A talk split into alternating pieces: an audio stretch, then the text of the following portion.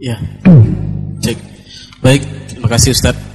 Uh, Bapak dan Ibu sekalian, kita masuki sesi tanya jawab. Jadi silakan yang ingin bertanya uh, mengajukan kertas ke depan atau yang ingin bertanya langsung nanti ini ada mic yang akan disediakan. Silakan antri di belakang mic yang sudah disiapkan. Baik, kita bacakan pertanyaan pertama.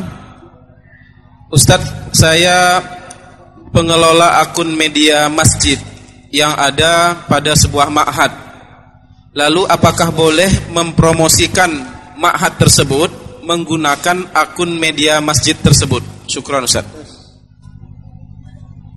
Tes tes tes. Akun tes. media masjid. Tes.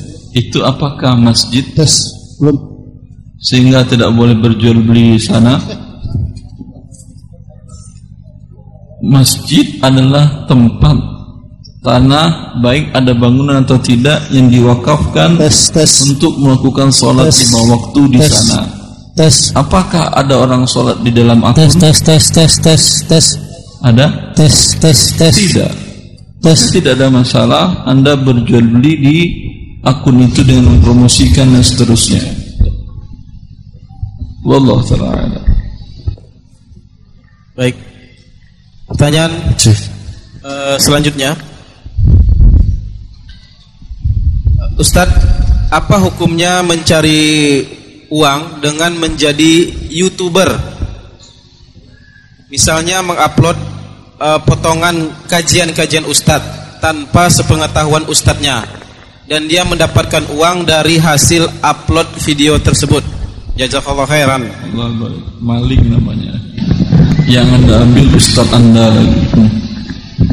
Izin ya minta izin dan umumnya setelah dapat uang baru Ustaz saya sudah dapat uang banyak sekarang baru sadar ternyata mengambil hak Ustaz mohon maafkan Ustaz Ustaznya diam tolong maafkan Ustaz bukankah Nabi pemaaf?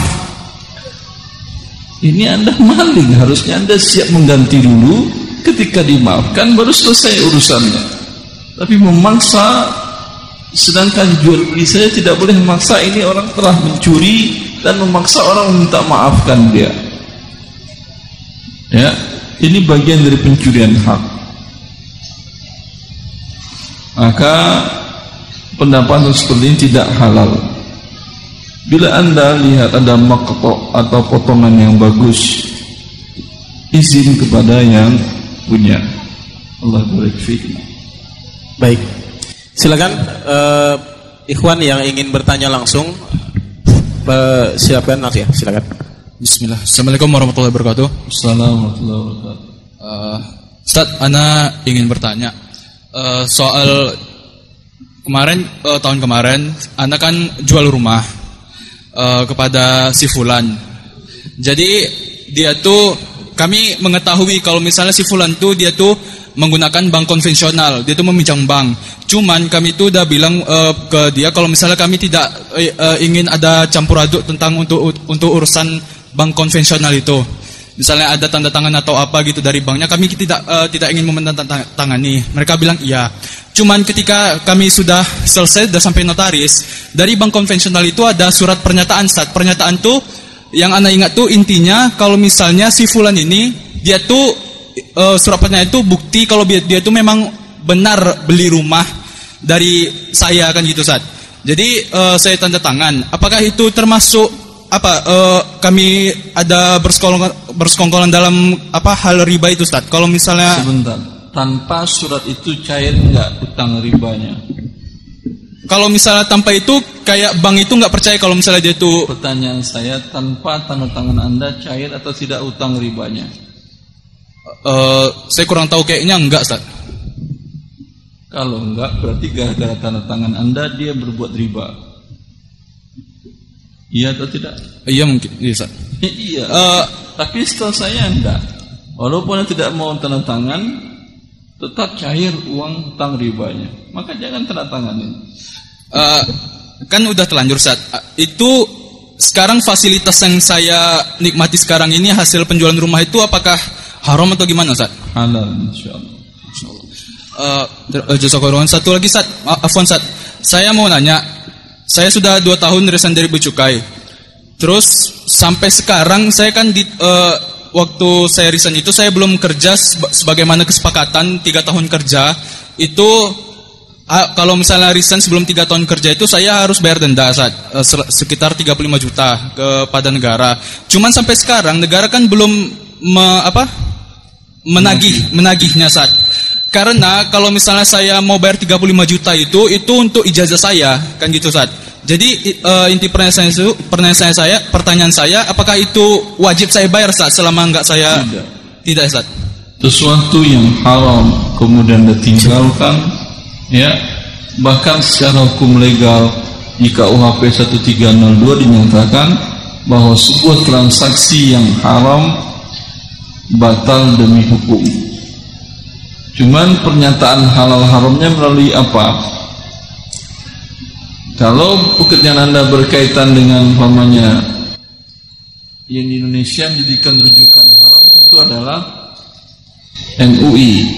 Setahu saya MUI belum mengeluarkan fatwa haram pajak. Sudah ada dengan belum? Yang belum mengeluarkan adalah bahkan Ormas Nahdlatul Ulama yang mengeluarkan pajak itu haram.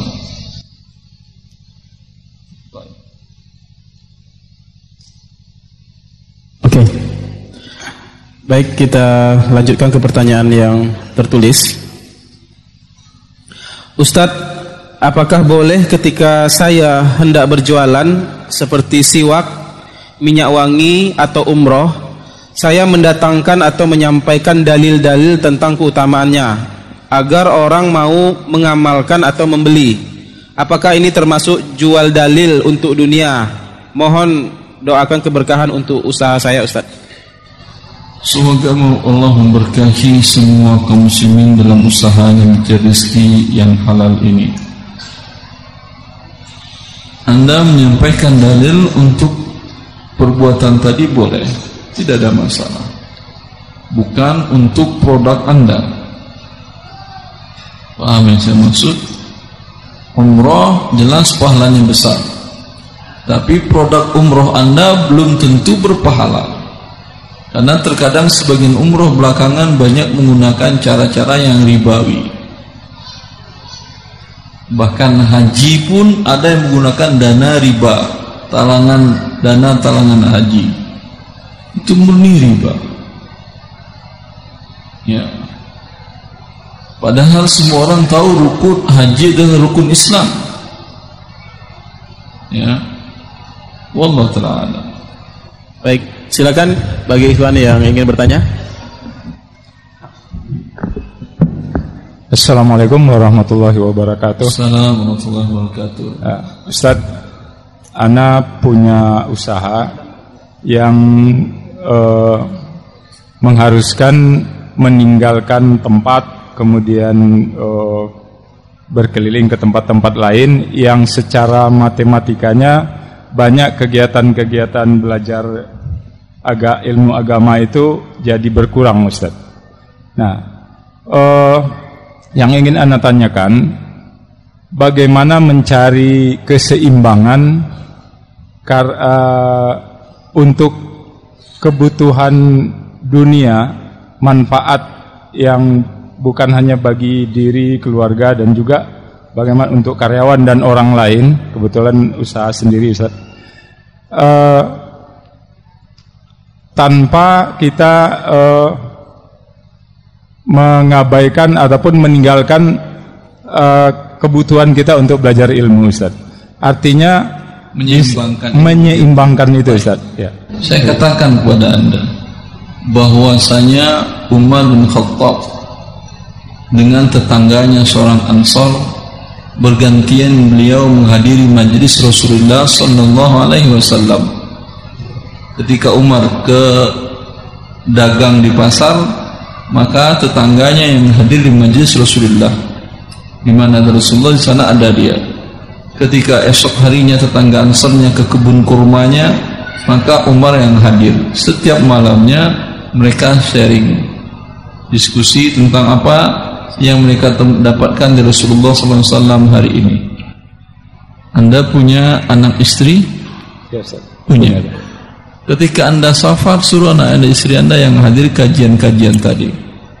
Ketika pulang safar, tagih ke mereka. Hah?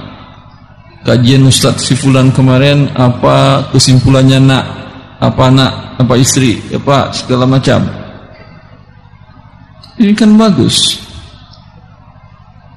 Bisa? Insya Allah Ustaz. Ya. Alhamdulillah. Jazakallah khairan. Assalamualaikum warahmatullahi Salam. wabarakatuh. Ya.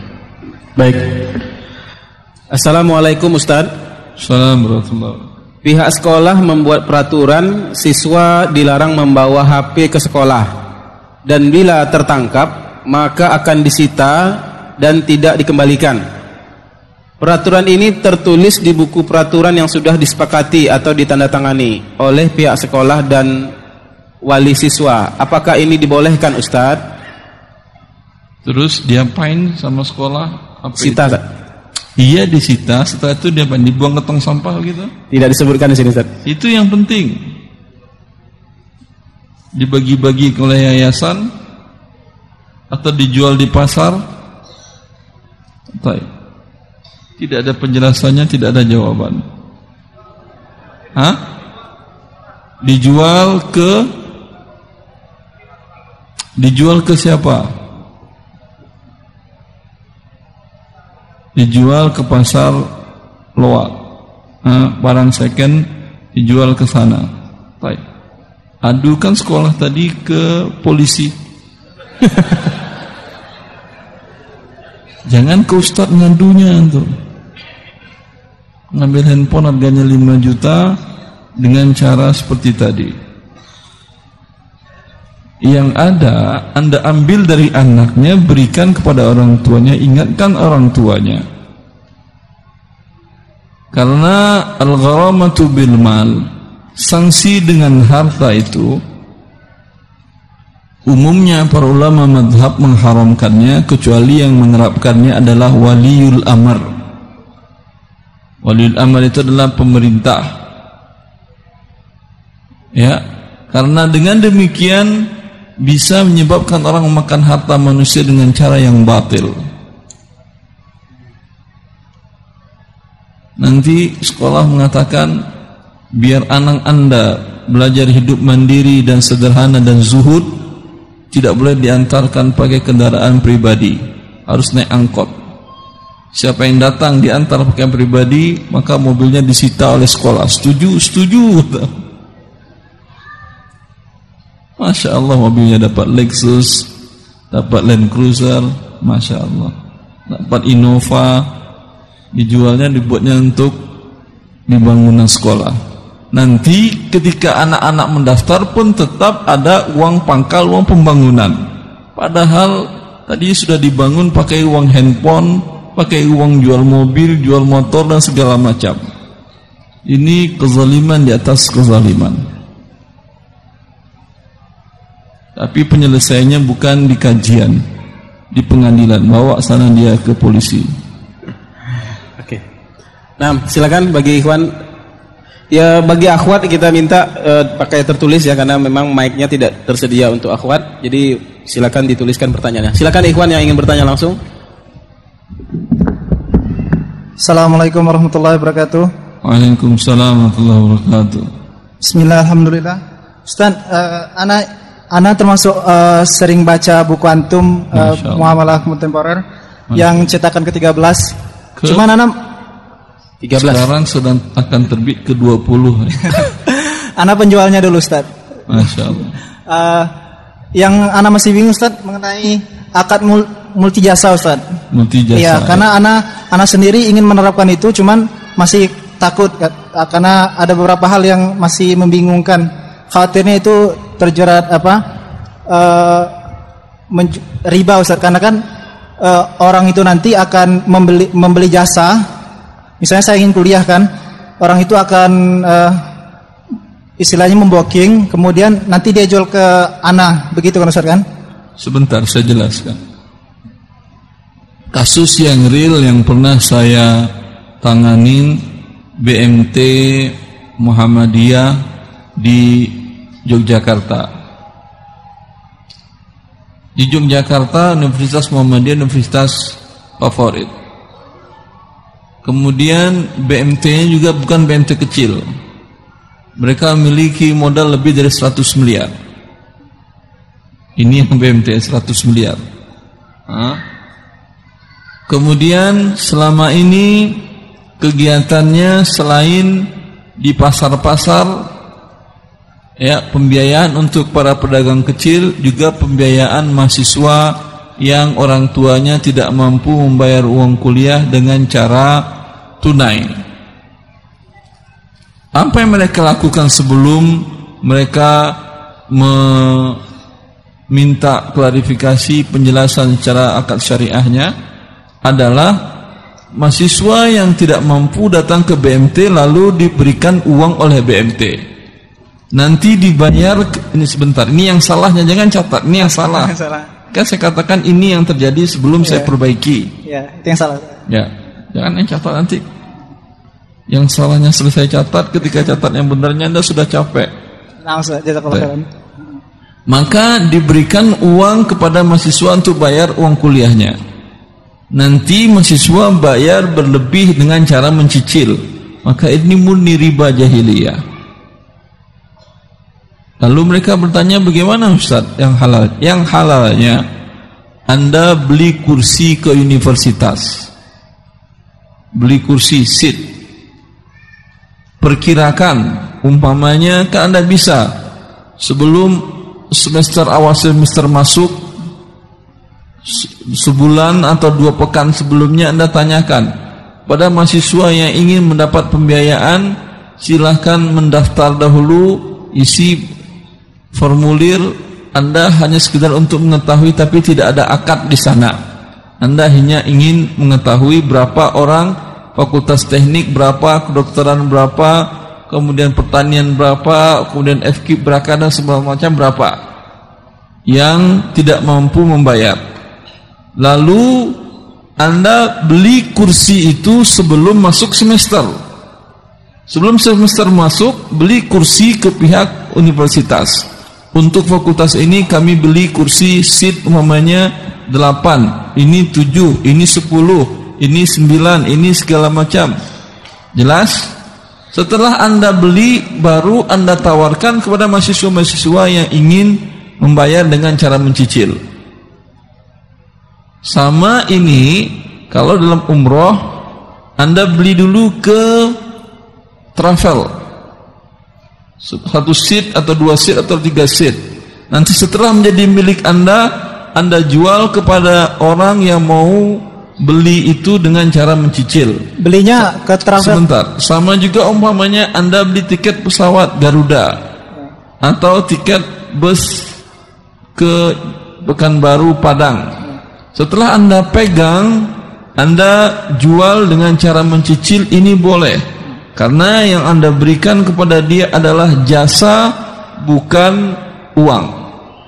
Nah, Ustaz, cuman kendalanya di BMT atau apa pemodal mereka khawatir rugi kalau membeli secara tunai kalau kan? khawatir rugi jangan pengen dapat untung anda Ap- apakah bisa itu dengan akad apa BMT ke pihak umrohnya dengan akad khiyar Ustaz? Bisa, tapi tetap juga ada risiko. Yang namanya dagang ingin risiko. Bahkan Syekhul Islam Ibnu Taimiyah mengatakan para pedagang itu adalah para mukhatir. Mukhatir itu adalah orang yang penghadang risiko. Kalau enggak mau risiko jangan hidup. Berdiri begitu juga ada risiko Anda kan ya? Saya duduk di sini juga ada risikonya. Risiko kena ain kena segala macam dan banyak risiko namanya hidup. Jelas? Belum Ustaz.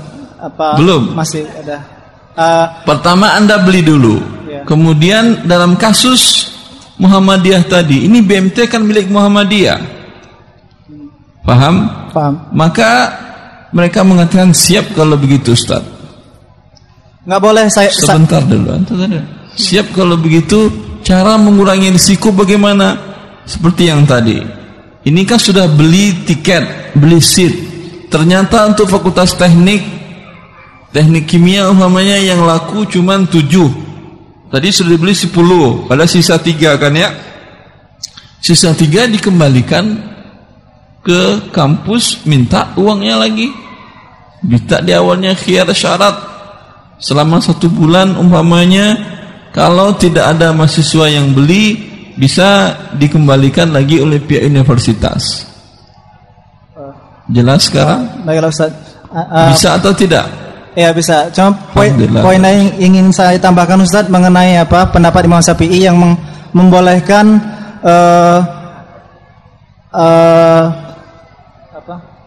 Membolehkan akad salam tunai Ustaz. Ap- Apakah itu termasuk ikhtilaf yang boleh berlapang dada kita semua Ustaz? Imam Syafi'i membolehkan salam tunai hubungannya dengan multi jasa maksudnya atau apa ini pertanyaan Eh, kedua ini Itu ya, yang kedua Ustaz. pertanyaan kedua Karena itu eh, menyangkut paut dengan apa usaha saya juga Ustaz. Gak paham saya ini pertanyaan kedua atau yang masih yang tadi Eh, Kedua berarti ya. iya, pertanyaan kedua. kedua salam tunai mata Imam Syafi'i membolehkan Ya. Di buku antum disebutkan kalau apa Imam Syafi'i membolehkan akad salam tunai. Uh, cuman uh, beberapa ulama yang lain tidak membolehkannya Uh, dan antum menguatkan itu. Cuman dengan pendapatnya Imam Syafi'i tadi apakah itu termasuk uh, ikhtilaf yang di boleh kita berlapang dada Ustaz dengan masing-masing itu? Ya tergantung mana yang anda rojihkan atau anda tanyakan kepada ulama mana yang rojih menurut dia. Tapi seorang orang awam tidak boleh pilih sendiri madhab. Paham? Karena kalau masing-masing pilih-pilih madhab, wah ini enak ini, ini enak, ini enak. Sehingga hadis yang terakhir yang dijelaskan dikeluarkan oleh Imam Nawawi dalam kitab Al-Arba'in Nawawiyah apa? La yu'minu ahadukum hatta takuna hawahu taba'an lima ji'tu bihi. Tidak beriman salah seorang kalian sampai hawa nafsunya mengikuti apa yang aku bawa. Jelas? Kalau seorang awam pilih-pilih pilih eh, ini kas, dalam kasus ini mazhab ini yang enak, ini mazhab ini yang menguntungkan, ini Ya. ini yang cocok Azan. Azan dulu. maka anda bukan ikut Allah lagi tapi ikut hawa nafsu Jadi tetap harus nanya kepada maka Ustaz. anda tanya kepada ustadz yang menurut anda aman agamanya mengerti syariat Allah dengan baik dan tidak mengikuti hawa maka apa yang dia ucapkan dengar dan lakukan sehingga anda selamat dari mengikuti hawa nafsu Nah, insyaallah. Allah Jazakallah khairan. Barakallahu fikum. Baik kita azan dulu sebentar Ustaz. Ya, silakan yang azan. Baik eh, kaum muslimin dan muslimat, kita lanjutkan pertanyaan jawab kita dengan Ustadz Erwan Tarmizi. Eh, selanjutnya ini kita bacakan. Ada eh, banyak sekali pertanyaan dari umahat kayak sepertinya. Dan pertanyaannya hampir-hampir serupa lima atau enam pertanyaan. Mengenai suami yang masih bekerja di lembaga keuangan yang riba juga ada suami yang eh, usahanya masih ada menggunakan harta riba atau juga me- mendapatkan aset dengan cara-cara riba. Nah, ini eh, minta nasihat dari Ustadz bagaimana caranya untuk bisa eh, menasehati suami agar bisa keluar dari riba dan bagaimana caranya agar istri dan anak-anaknya bisa mendapatkan rezeki yang halal. Demikian Ustaz. Allah barik. Seperti sering saya ingatkan bahwa hati dan jiwa manusia baina yaday rahman yuqallibuha kaifa yasha. Hati dan jiwa manusia di tangan baina asabi'ir rahman yuqallibuha kaifa yasha. Dalam jemari Allah Azza wa Jal Allah bolak-balikkan seperti apa yang Allah inginkan. Akan tetapi kita sebagai manusia berusaha semaksimal mungkin dan meminta kepada Allah Azza wa Jal agar hati suami anda dibalikkan oleh Allah untuk mendapatkan hidayah dengan demikian anda dengan suami dan keluarga mendapat kebahagiaan di dunia sebelum di akhirat. Saya pernah didatangi oleh salah seorang pejabat di Bank Indonesia dan beliau bertaubat. Subhanallah desain beliau dari posisi sebagai pejabat besar di Bank Indonesia tersebut berkat dorongan istrinya. Dan dia datang ke tempat saya bersama istrinya. Kedua-duanya terharu ketika mereka mengambil keputusan untuk resign dari posisi jabatannya di Bank Indonesia tersebut. Dan kemudian hidup seperti manusia lainnya mencari yang halal dan rezeki Allah Azza wa Jalla ini. Ini semuanya berkat dorongan istri dan ketawakalan istrinya dan selalu gigih istri istiqamah untuk men menasihati suaminya tanpa pernah berputus asa dengan memberikan buku umpamanya dengan menyampaikan potongan-potongan tentang azab Allah terhadap riba. Kemudian yang lebih dari itu dan paling utama adalah meminta kepada Allah Azza wa Jal agar suami anda diberikan hidayah oleh Allah Azza wa Jalla